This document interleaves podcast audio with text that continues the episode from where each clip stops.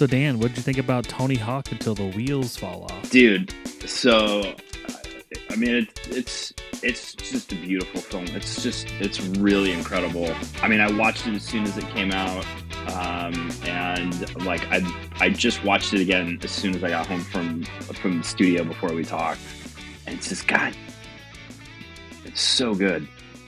Yeah, I mean, I completely agree. Um, you know, I've had you on before, and I wanted to have you on again today because you know we we we've talked about our overlap and our interests and to things like punk rock and skateboarding, and of course, you're a documentary filmmaker. I'm a documentary filmmaker, and anything that can bring all of those things together, you know, um, it's just beautiful for me, especially like these historical moments, like you know, growing up with Tony Hawk and specifically, you know, watching the X Games, you know, when Tony Hawk was trying to do that 900 and seeing the kind of behind the scenes and putting it in that cultural context was really interesting and beautiful for me because I remember, you know, sitting in my grandma's house with my cousins and we were just rooting for Tony Hawk, watching it on TV for him to pull off this 900 and it was incredible.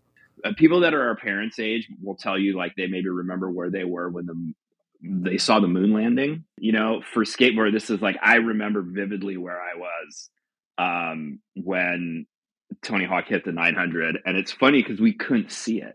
We were out, we were in Lake Tahoe, we were out on the Vans, the 1999 Vans Warped Tour, and so of course it's 99. It's like no cell phones, like yada yada. There was like a show that night, but like everybody was talking about it. I was like, oh, this, oh my god, Hawk pulled the like. So I think that we had to wait. Like I don't remember. You know, we had like um I think we went into town or like we had a day off. The next day was like a travel day, and so like we were able to like you know once we got to a restaurant, I could get like a sports bar and like could see it playing. But like yeah, we were up and I remember the guys from the band Pennywise like um because there would always be a big barbecue at Warped Tour um like backstage after the shows and like everybody was talking about him like finally hitting that yeah, it was really such an incredible moment.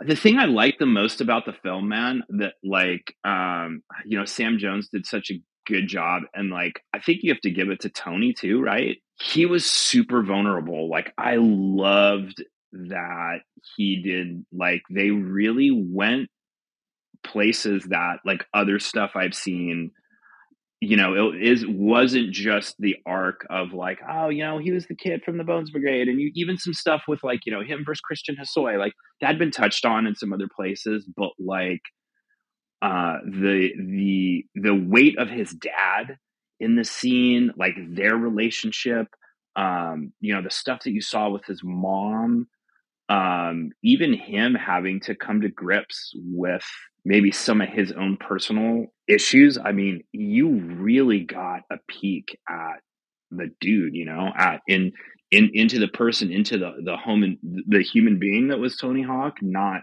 not just the trick machine, right?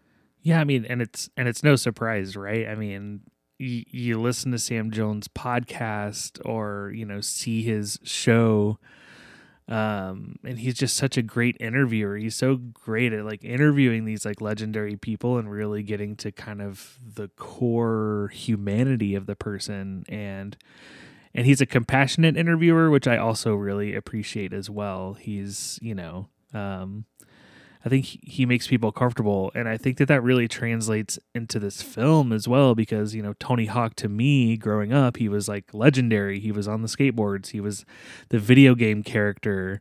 He was you know on TV all the time, and you know, this film does a good job of getting past that and getting to the core of the human being. I always felt a little misplaced. But I'd found this thing that I loved and I had so much more to prove.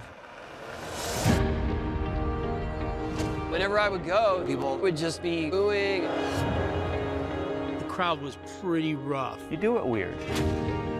He skated as if he was being operated by a puppeteer. it reminded me that I can't even fit into the skateboard world. But the control he had was insane.